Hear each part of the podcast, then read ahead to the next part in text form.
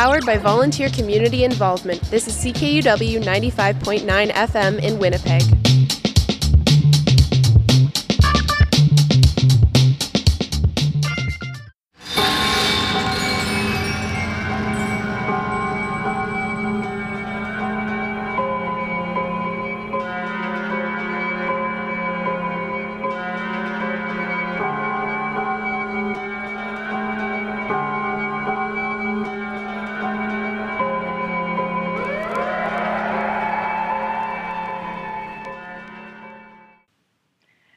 Is Olivia, and you're listening to Bikini Drive-In on CKUW 95.9 FM in Winnipeg.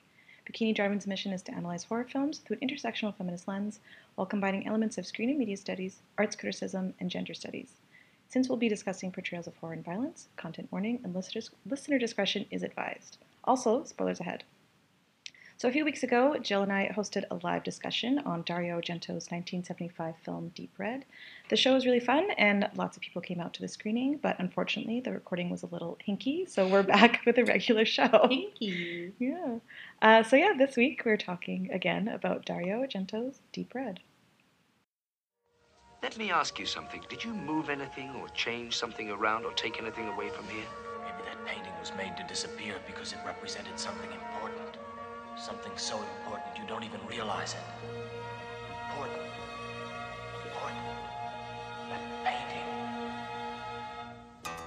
Ah! What was that?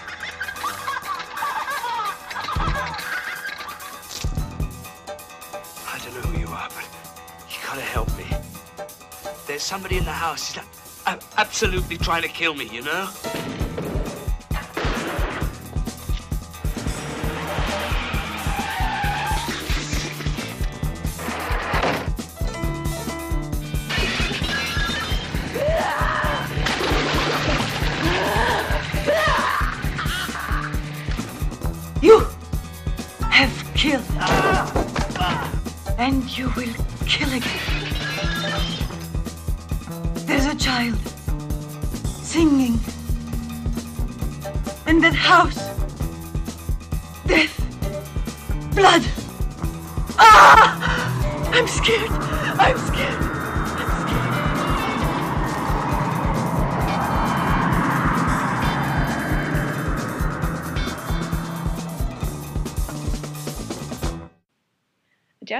And a wisecracking journalist are pulled into a complex web of mystery after the former witnesses a brutal murder of a psychic. Jill, what is your history with Deep Red?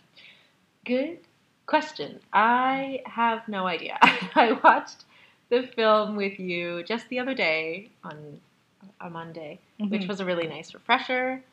Uh, also, so fun to watch it with you. Um, and it was funny though while watching it because I've seen it before, and I think in my early 20s during a Giallo phase alongside a blur of stilted dramatic hyper films because you can ingest Giallo films so easily. Yeah.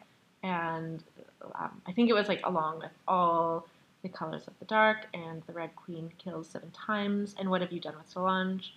And so there were these certain like really vivid deja vu moments uh, of the film of, of thinking of you know the first time I'd, I'd watched it and then what kind of really imprinted for me. So one of those moments when he's in the plaza uh, and Marcus runs into Carlos who's stumbled bumming around and it was like ah I've been here before but also that moment just it, that plaza feels so resonant of Suspiria too. Mm-hmm, Um, but then you also reminded me that we saw uh, when we saw Goblin play at the Park Theater here in Winnipeg. They first played Suspiria, and then they had this film uh, playing afterwards. So it was very cool to be able to watch watch this work with the original uh, sound sound score. mm-hmm. Um, but yeah, there's this really distinct Argento world, like the dark, highly contrasted, echoing plaza is something we've experienced before in other works, obviously like Suspiria. And I was surprised at that being a really resonantly Giallo effect, like this echoing space of like brutalist architecture and muted tones that are Mhm. devoid of others, um, or or like others being in the frame but still and motionless and almost like uh, mannequins Mm-hmm. and there's then in like that empty bar where both Marcos, Marcus and Carlos work. It's so surreal and so stark. Anyway, so I was just surprised at how my memories were recalling this work. Um, and how how giallo films with this film are being imprinted through like a sense of space, uh, rather than killings Mhm. or, or like violent murders or the the blood Mm-hmm. or the black gloves, like these other Yeah. kind of um, pillars of the of the giallo Yeah. genre. Yeah. I was kind of surprised by that.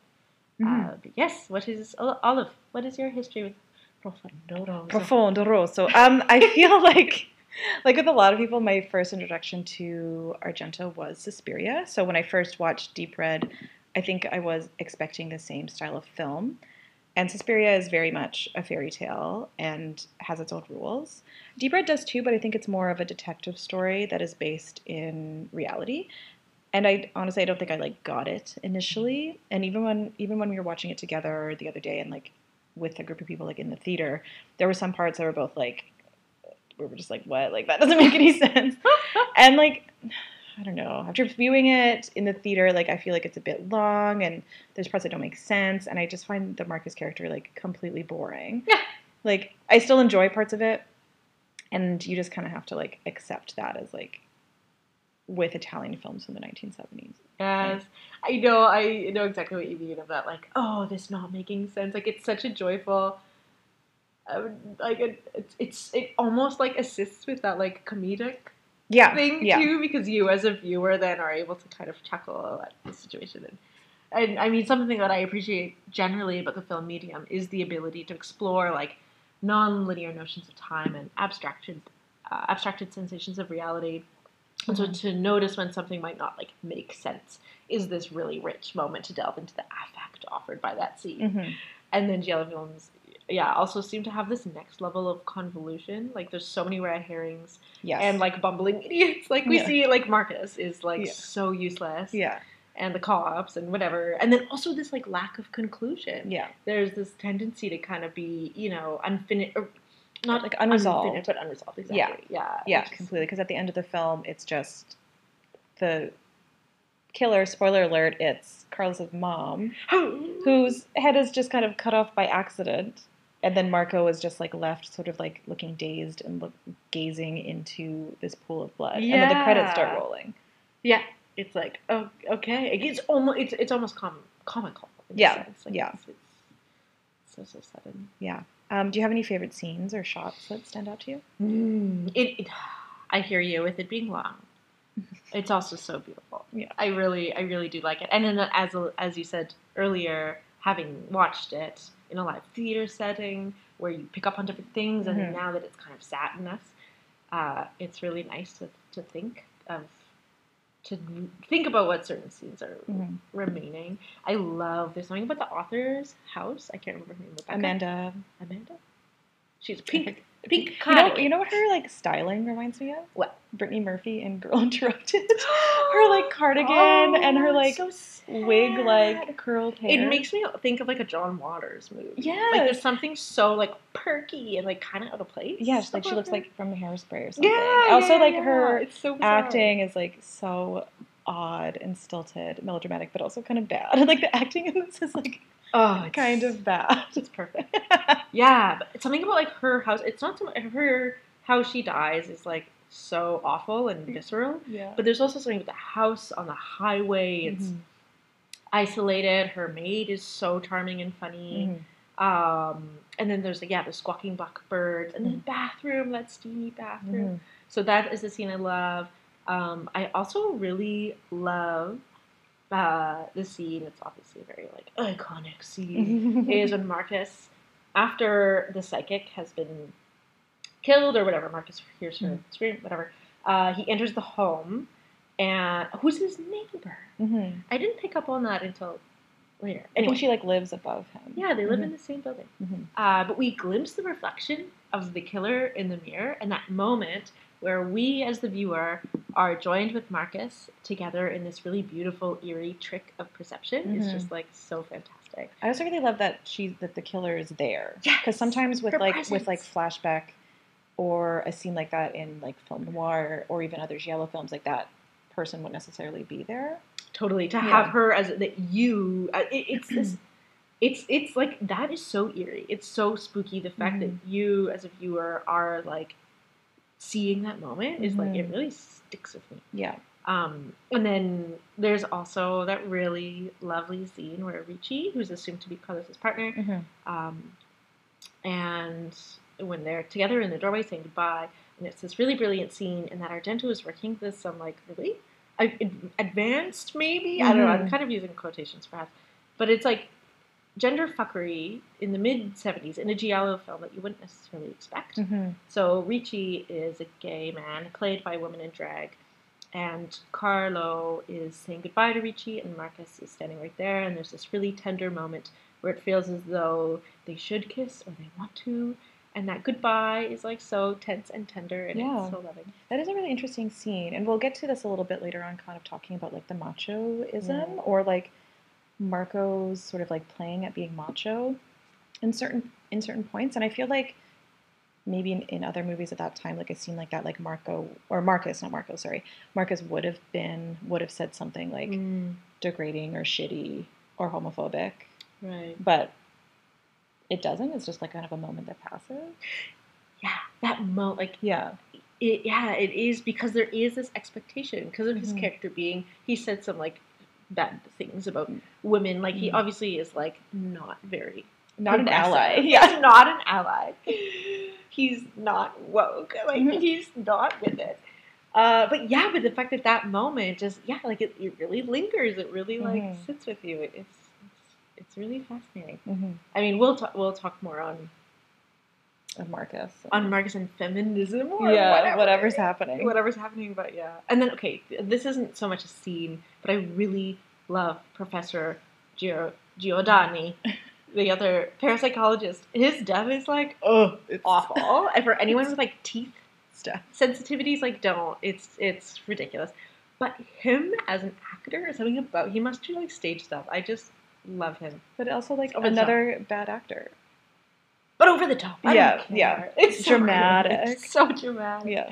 I just love him. Uh, what about you? What are your favorites? Um, I love the psychic, Helga Ulmann. Beautiful. So stylish, so melodramatic, and like over the top. Maybe it's bad, but she's just so like chic and wonderful. So when the water comes out of her mouth. Oh my god, and she just like spits on stage, so good. Um, so I say more psychic, less, less Marcus. Yes, yes, I concur.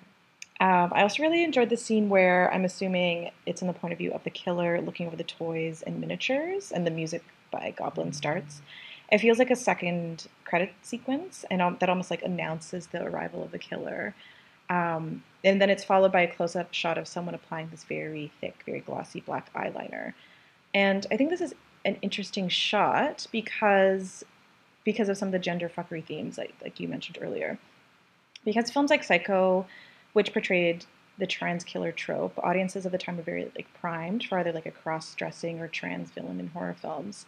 And I feel like the sequence winks at that trope, but ultimately subverts it because it is a female character and yeah. I feel like makeup, especially at the time, was still like very gendered. Yes, yes. Yeah. It's fascinating. Yeah. And another sort of element that is like a, a red herring or just kind of like confusing is the fact that Argento played the killer's hands. And I believe like whenever the killer's like in shadow. So and it, Argento has a very like different frame, Hmm. different build than like the, the mom character. Yeah. So yeah, again, it just kind of like tricks the audience in that way, or is like kind of winking to this Right. kind of trope. Yeah, it, it, it is playing with that. That's very. Yeah, yeah. Yeah. Um, also, fun fact: um, the film is filmed in uh, Turin, Italy. Um, Argento chose this location because it apparently hosts the highest population of practicing Satanists. Hmm. Fun. Uh, yeah, so um, we can talk a little bit about um, giallo films. Uh, gialli are stylish European murder mystery films, and the genre stems from cheap and popular mystery novels. The height of giallo film of giallo films occurred between 1968 and 1978, with the years 1971 to 1973 being particularly successful, with 65 giallo films being produced during this period, which is mental. That's so. Yeah. Um, so there are a couple of distinctive elements of giallo films. So we have a lavish set design with vivid, vivid bold colors and dreamlike surreal qualities, exceptional costume design, acts of violence and murder, blood and gore, nudity and eroticism, psychosexual desires from the killer and other forms of psychological madness, a murder mystery, often with someone acting as an amateur detective, red herrings to throw off the protagonist and the audience. This one is like very specific and very funny, but like beautiful middle class women who have their lives either interrupted or ended. Ooh, and then a, yeah, and then a menacing and jarring soundtrack. So Argento's first film, The Bird with the Crystal Plumage from 1970, is really the blueprint, blueprint for all Argento movies and giallo films in general. It first introduced the gloved hands and the knives, and tendency a tendency towards strange supporting actors. Um, it's also a film about seeing and memory, which is a very prominent theme in Deep Red as well. Um, it's also a sort of like fish out of water themes, as we've seen in his other films. So the protagonist is out of their element. In Bird with the Crystal Plumage, um, Tony plays an American in Rome who witnesses a murder. David Hemmings, who plays Marcus in Deep Red, is a London jazz pianist in Rome. And Jessica, Jessica Harper, who plays Suzy Bannion in Suspiria from 1977, is an American visiting a German school. And we just see that Argento's characters are outsiders forced into a dark sort of underworld of a land that is not natural to them. And Deep Red is essentially a remake or rehashing of similar themes that can be seen in Bird with the Crystal Plumage. Totally. I feel like I there's a podcast that talks about how like Argento with Bird with the Crystal Plumage kind of kicked off the genre because it got like whoa, I feel like 1972, 73 it was like hyper. Just pumped out. So many. And then with this film in 75, it was kind of this like accumulation and- denouement. Yes, exactly. and like, yeah, it, it kind of finished off the uh, the the genre, as it were, Mhm, which is mhm. so. I feel like that's so rare that a director would like have such kind of bookends of. Mhm. movement. Yeah, that's very cool. Um, but yeah, it's very much like the the pulp of films, which, Mm. as you said, yeah, you can see very much how directors such as like Quentin Tarantino were influenced by this aesthetic. Also, so much of it reminds me of Scooby Doo, like haha, Yeah. you're the killer. I just I love it, and the little hints at it, like Yeah. again that eyeliner, and yeah, I just I love Scooby Doo. Mhm. So yeah, they make like consumable or approachable, palatable. Uh, the vast changes of 1970s Mhm. Italy, and watching this film now, what feels like a lot of times lately, and Yeah. reading quite a bit about it, I've been really curious about how the giallo genre approaches modernity, and this is not, you know, my original idea. This is something that's been quite discussed often. Uh, but it seems to be like a reaction, and perhaps conservatively or aggressively so, a reaction all the same to modernity. Mhm. And and there's a lot of ambivalence to modernity in giallo films. Firstly, in regard to the language, like many giallo films are dubbed, which alludes to the film's self-awareness of its own artificiality, Mhm. the dubbing technology and dubbing process, although subtle for me in this film, actually. Um, but it brings the film to this heightened place of self-referentiality. hmm And on that note of self-referentiality, referentiality, um, in the dubbed version of the film, um, I believe the voice actresses who dubbed Gianna Brezzi, that's the du- um, Daria Nicolodi character, and Carlo's mother, I think they also did the voices for Olga and Helena Markos in Suspiria, which came out two years later. And this, yeah, this kind of lends this kind of uncanniness to Argento's worlds. And it's kind of this like flattening of this universe, of this multiverse. and like, yeah, where it's like the actresses are different, but their dubbed voices are the same. I interesting to me. love when that happens. Yeah. Like I love how like obviously David Lynch plays with that. hmm Also on a more uh, low uh, scale, I love like you know, those theories of like The Office and Parks and Rec occurring in the same Can universe. explain? yes, there's theories that The Office and Parks and Rec occur in the same multiverse, which is like my quarantine COVID brain is like, oh, just loves that world. So that dull Dunder Mifflin world. But yes, obviously David Lynch kind of takes it to the next level. Um, but yes, this is also interesting in this film as there are so many moments that feel like a stage production. hmm And as you pointed out to me in viewing it, the composition of the plaza, where Marcus and Carlo are speaking is like very Shakespearean blocking, where Mhm. the the people, the actors, the men look so small. Um, and then there's that open that beautiful opening scene in the Teatro Carignano theater. I don't know if I'm saying that at all correctly. But it, yeah, it again actually brings calls to mind like a Lynchian kind of awareness of presentation Mhm. that we as the audience are watching a curated and combed through and edited production. We are viewing the scene as this proscenium arch, which I can see the hands moving, and it's also yes because of Argento and his gloves Yeah. too. And that's interesting. You're talking about the one of the opening scenes where it's like a point of view shot of someone walking to the theater and the curtains red going like. yeah. Is that supposed to be the Carlos's mother character, and therefore it's the point of view of the killer, which is then lending, in, inviting the audience to sort of identify with the killer Yeah, or the villain. I assume so. I yeah, I think also because when there's that moment where the uh, where the killer psychologist, leaves. yeah, the killer leaves, and you're like trundling through. and then the curtains close.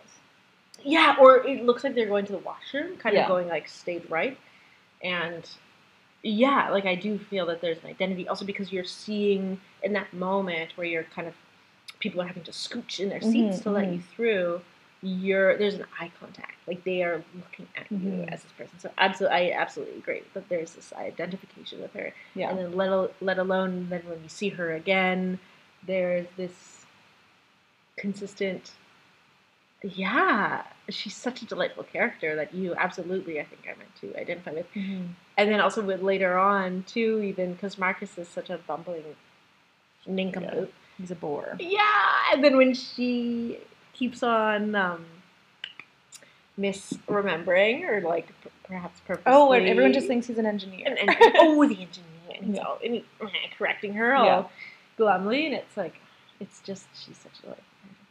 Um, to go back to your point about um, Marcos and Carlo like in the plaza, and they keep having to shout. And again, it, this this movie is almost like has these very comedic moments, but like in this like very grand sort of Shakespearean like scene, and then they can't even like communicate or hear each other. It's very silly. their voices are getting taken by the wind. Yeah. It's so silly. It's Mhm. so silly. Yeah, yeah. It's it's very funny. And yeah, there's no awareness. Like even yeah, like the director's hands being the gloves. Like we're so witness to this process, and and then thinking of them shouting at each other. Mm-hmm. Like we're so so aware that we're watching this like strange production.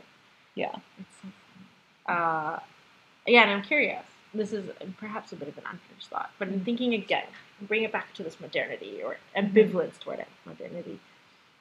So, well, many Giallo films deal with travelers and airports.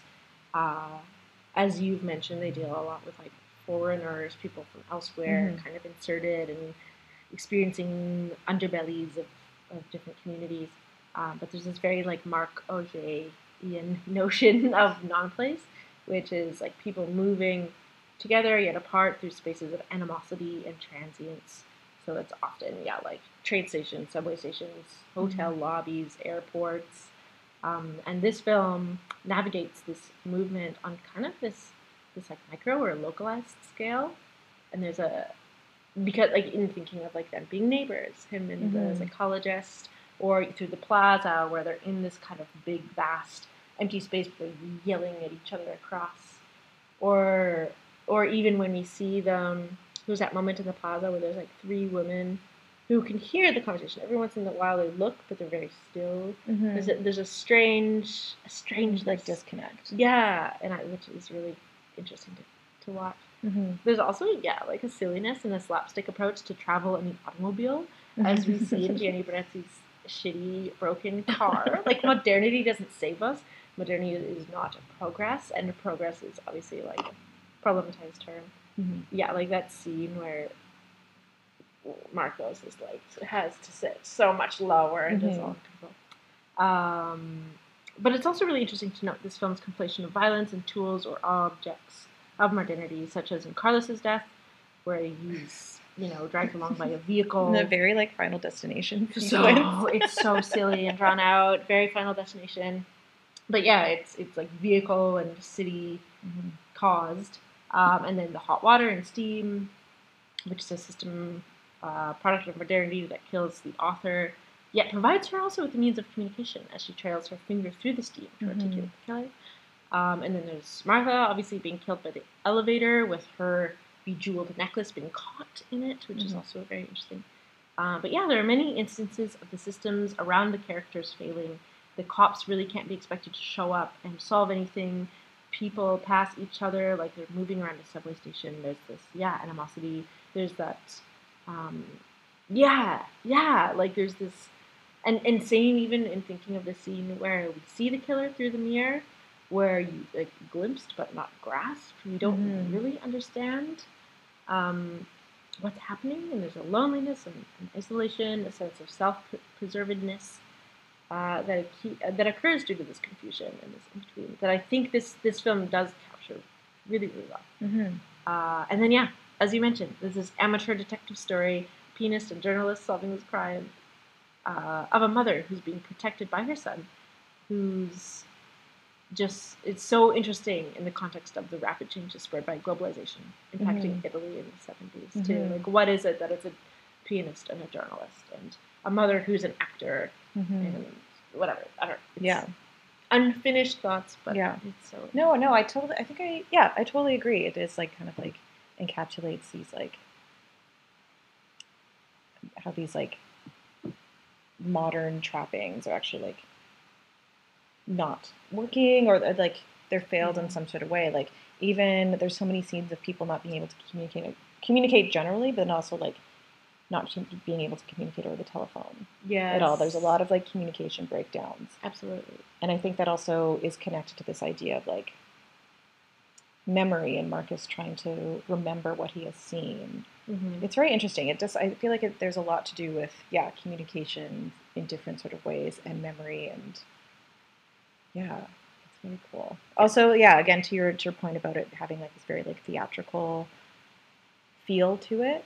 Um, in the one of the murder scenes, or in a in a flashback where it's Martha Carlos's mother um, describing or or yeah, she is describing kind of like how she murdered her, her husband because he was going to Mm. institutionalize her Yes. On Christmas, and then he got boarded up into a wall.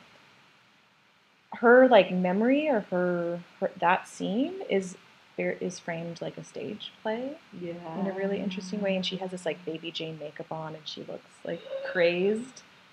And then it is this like family tableau on Christmas that gets like as she's like first there's a scene of her in the kitchen where he's like telling her that he's going to put her in a home or whatever and then she like in the next shot she's like following him and stabbing him next to the christmas tree and again they both look like plays but it's like her memory It completely does. Kay, also, thank you for bringing this up. The containment. containment and it's yes. something we t- I, I think we might talk about later in regards to gender and gender Mhm. roles. But the containment, the idea of like what spurs her perhaps to commit this violent act against her Mhm. husband at the time is because he's going to commit her to a Mhm. Uh, a home or whatever hospital, and and then in retaliation, I guess in a sense, she ends up boarding him up in this Mhm. room in the home. Like there's this idea of yeah containment and an inability to escape, perhaps, or or containment being a threat, or containment Mm. some some awareness of like uh, a pressure or a wall or a barrier. There's something there that is very interesting in Mhm. how this film. Yeah. I love that the idea of just like some like some sort of like hidden away tableau where it's Christmas every day and there's this dead body. It's so funny. it's, It's so, spooky. and also because when you first notice it too, Mhm. it's through like what he's like scraping away the plaster and punching through the walls or Yeah. whatever, and then there's like plaster that just like hits on some like dried foliage or some sort Mhm, of plant mhm, mhm. form, and it's like so eerie and spooky, spooky. Mhm. Yeah, it's so good. And again with memory, there it's kind of you're kind of it's insinuated that Carlos has been drawing what has happened. Right, Like yeah. on in a mural on the house that was then like covered up with Yeah. plaster and then in school. Why didn't they just clean it? Yeah. Why did they have to cover up a children's mural with plaster? Like, what was he making that with? I Like, don't know. Permanent. Again, it's like it's like this doesn't exist Right, a- in a a logical movie. time. Where it's like, why did she lock up her husband in this walled up room? So spooky. So spooky. Um, so yeah, we touched on this a little bit, but um, Argento has often is often accused of misogyny because of the portrayals of violence towards women in several of, of his films, which is a complicated issue because I don't necessarily think that like violence portrayals of violence against women is inherently misogynistic, but um, also accused of misogyny because of how he treated his wife and co-writer Daria Nicolodi. He basically refused to credit her for her work on Suspiria. She was eventually credited for it, but even the like the night of the premiere, she had no idea if her name was going to be in the credits. Um, he also wrote her out and refused to credit her for Inferno and the rest of the Three Mothers trilogy, even though she came up with the original mythology. So fucked. Um, but yeah, Wow. so similar to the film noir, Giallo films examine anxiety surrounding modernity and I believe the feminist movement. So like similar to your earlier comments about this sort of like Mm. ambivalence or worry about modernity. And yeah, Deep Red is an interesting interesting example because the men in the film are so ineffectual and inept. So we have a scene where Marcus is making comments to um, Gianna Brezzi um, about how women are weaker than men, and it's and then she immediately like beats him in an arm wrestling Yeah, like match or whatever. twice. Yeah, like she's obviously like better and smarter than him in every single way, but his comments are kind of like played as like silly rather than threatening. Yeah, like he's an idiot. Yeah, he's an idiot. and He's playing at being macho, but nobody seems to take him seriously. Uh-huh. And I'm just wondering, like, is Mark is the Marcus character a proxy for Argento, or is Argento kind of making fun of his own reputation? Yeah, I mean, I, I think that holds a lot of weight. Yeah, Yeah, that would make sense. Because yeah, this and how this film navigates that, like it's it's arguably like a whatever whatever a feminist film is. Who Mhm. even knows? Mhm. But it, yeah, it it, it, it is in a way. he has yeah, I kind pers- this, like elements, elements to to it, it. Yeah, and or at least he's like poking fun of like his own he's poking. misogyny or whatever his own ideas. But- But who knows if he's actually that self-aware? like, Uh, yeah, I mean, who knows? But- But yeah, there is like an interesting. I do think that you like because there is inherently a. I mean, perhaps a connection. Is there always a connection between the director and protagonist? Or Mhm. but then what? What does that mean for his hands to be the The killer's killer. hands Yeah. too? Like, what what is his connection to to so many of the characters? Yeah. is such an where's his like identification, if there is any? If yeah, Um, so I have a pretty, I have an interesting quote um, from an essay by Matt Carlin titled "False Memories and Fearful Feminism: The Cinema of Dario Argento." In Deep Red, the director, often accused of misogyny, tackles gender issues head-on. David Hemmings' character states that it is a fundamental fact that women are weaker, while they're gentler than men. In fact, everything about Deep Red subverts this thinking. His female partner beats him at arm wrestling at the outset. Having had been Having been had physically, Hemmings later on discusses how men have the monopoly on intelligence. He states this while both chasing a deranged female killer and being aided by another woman, neither of which are particularly gentle. On top of this, the plot turns on another impotent male. Hemmings is forced to watch the murder from a city street, helpless.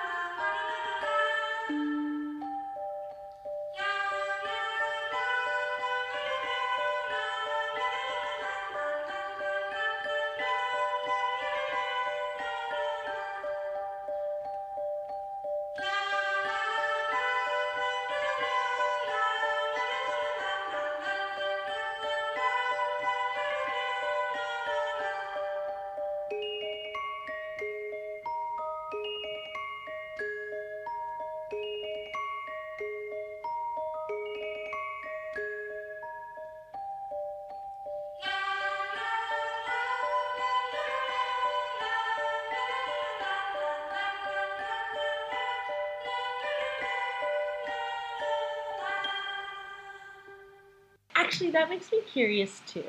This is something that that like the I was gonna ask a bit about the um, how their relationship is portrayed.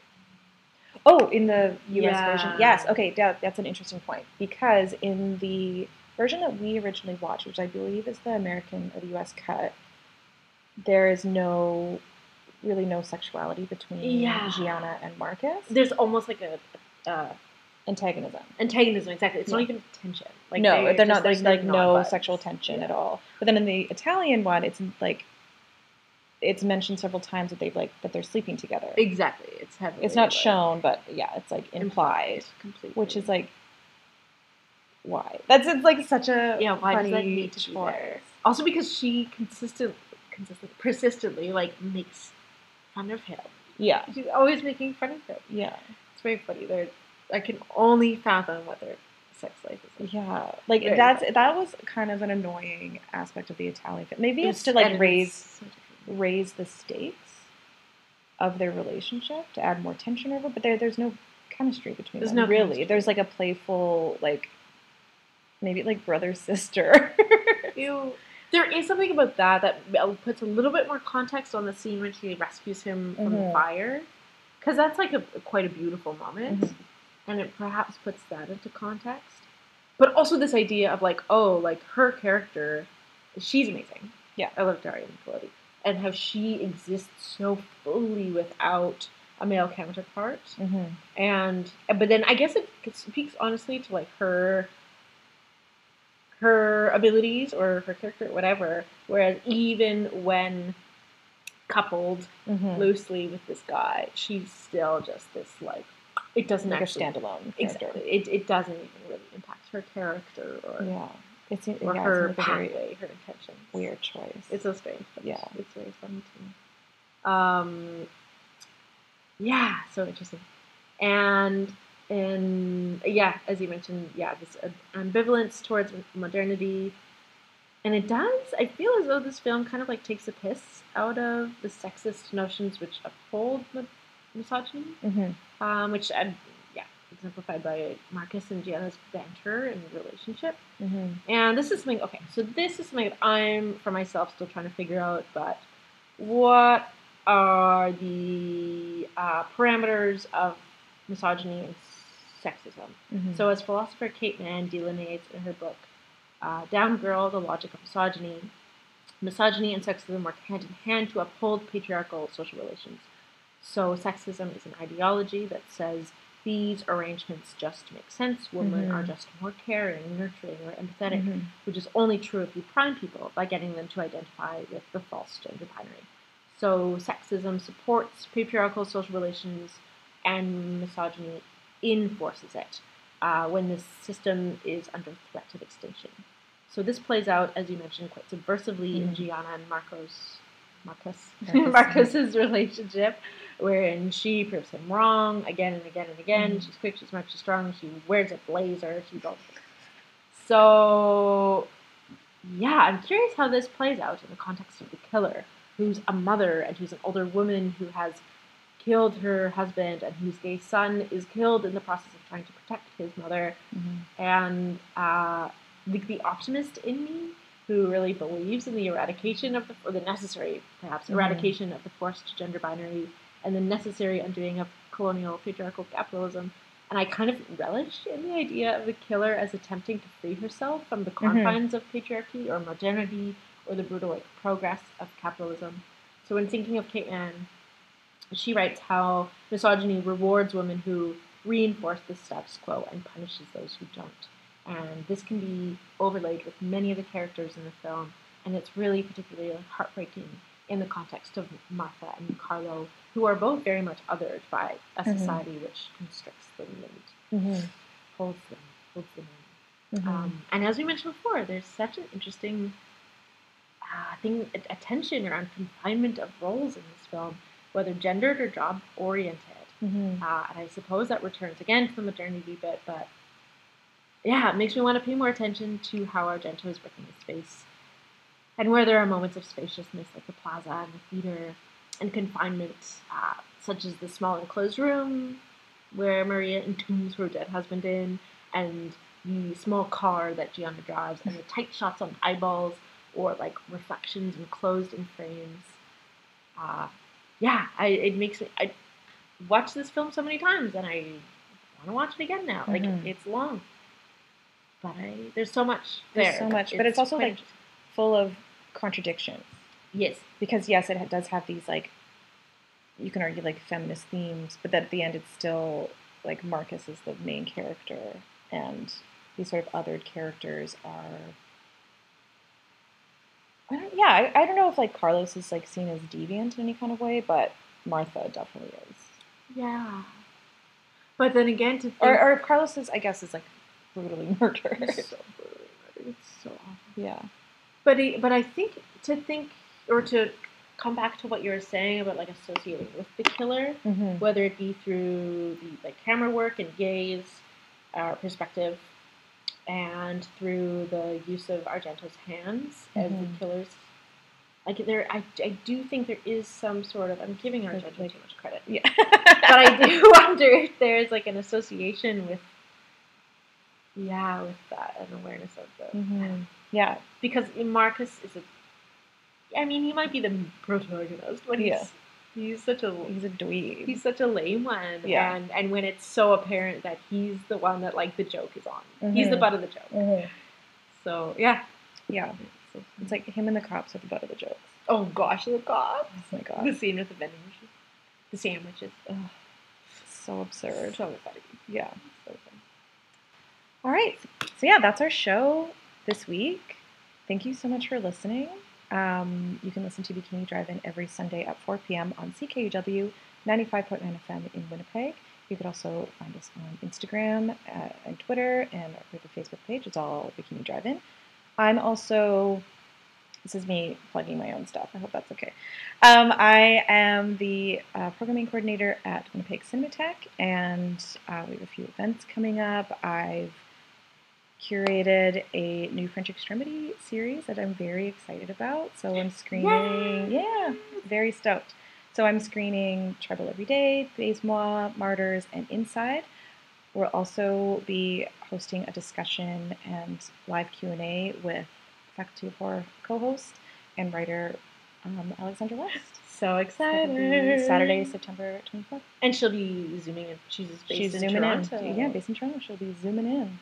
An interprovincial, Oh, yeah. transprovincial discussion. It's going to be so fun. Yeah. I'm so happy about this. Yeah, so come watch some gnarly movies. Yeah. It'll be weird. Yes. It's going to be delightful. Yeah. Okay, can I just say one more thing about space and containment? please, please do. Marcus has claustrophobia. Yes. Yes. That's that I just have to say that.